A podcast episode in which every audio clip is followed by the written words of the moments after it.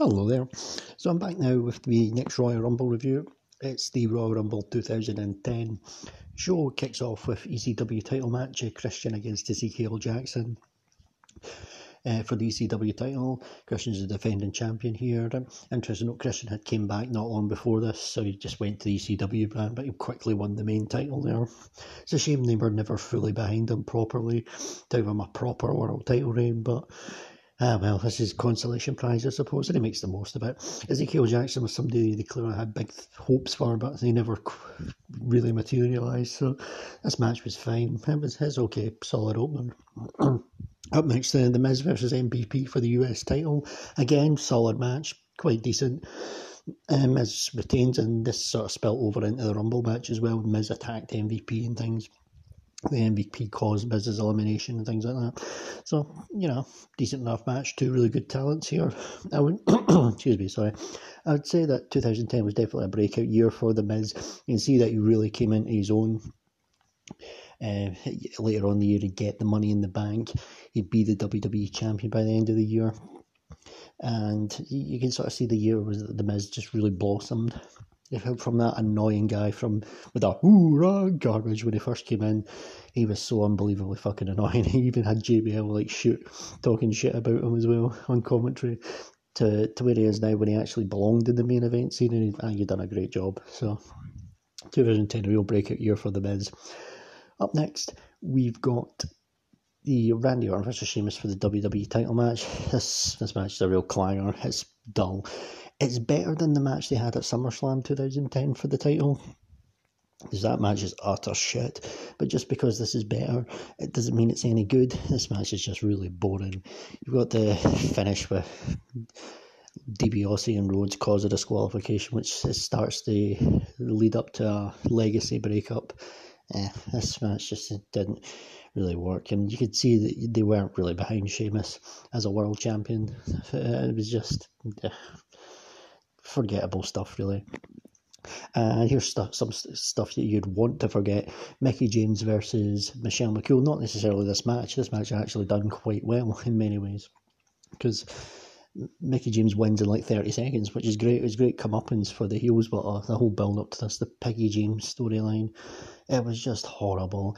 It was it wasn't good heel heat. It was just unwatchable, and it was just a bad, bad angle with unfunny comedy. And then, uh, yeah, at least the match being 30 seconds was quite a nice thing. They got their comeuppance, and then all the other divas came out and put cakes in LayCool's face and all that, but it was pretty bad, the whole angle.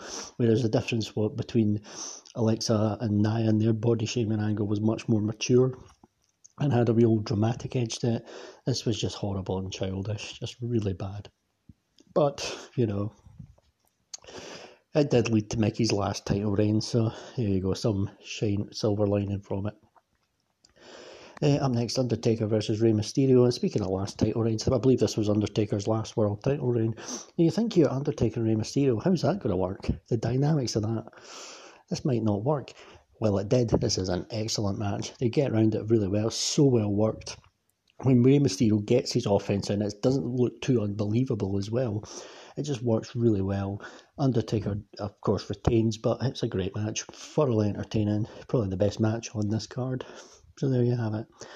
And lastly, we come to the Rumble itself. Pretty solid Rumble. This Rumble is probably one of the shortest ones. I think it goes about 50 minutes when usually it goes an hour or just over an hour. I think there's reasons for that. I'll get into that later.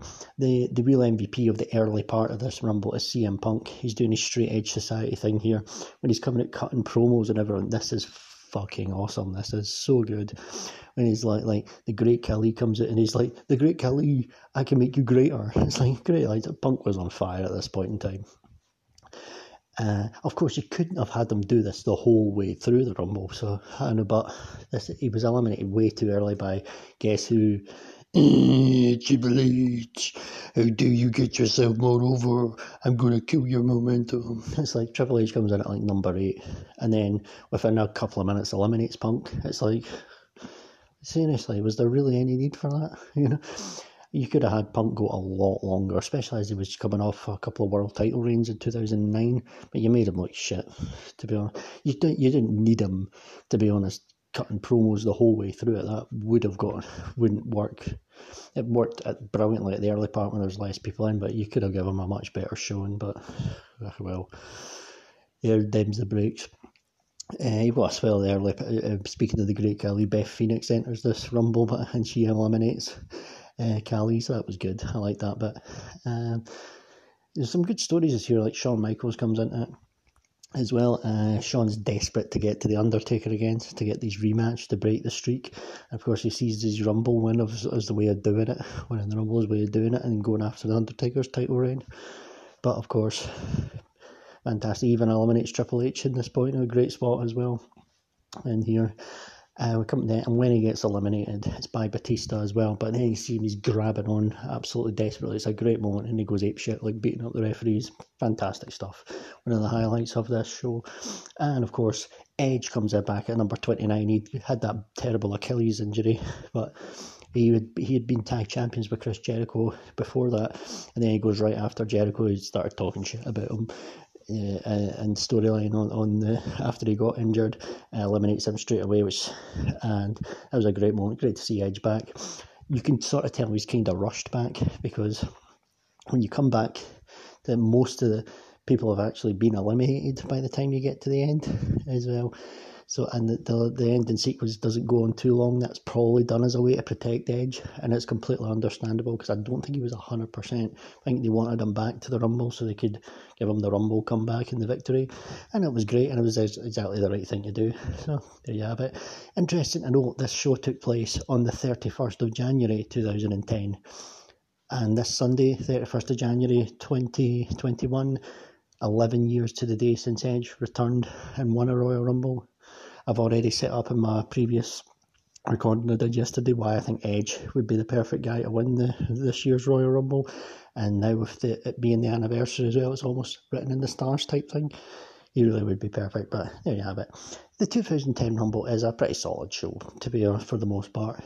It's not one of the best Rumbles, but it's got some great moments like the Shawn Michaels stuff, the CM Punk stuff, uh, and Edge coming back to win, completely the right call, and of course as well the the excellent Undertaker Mysterio title match.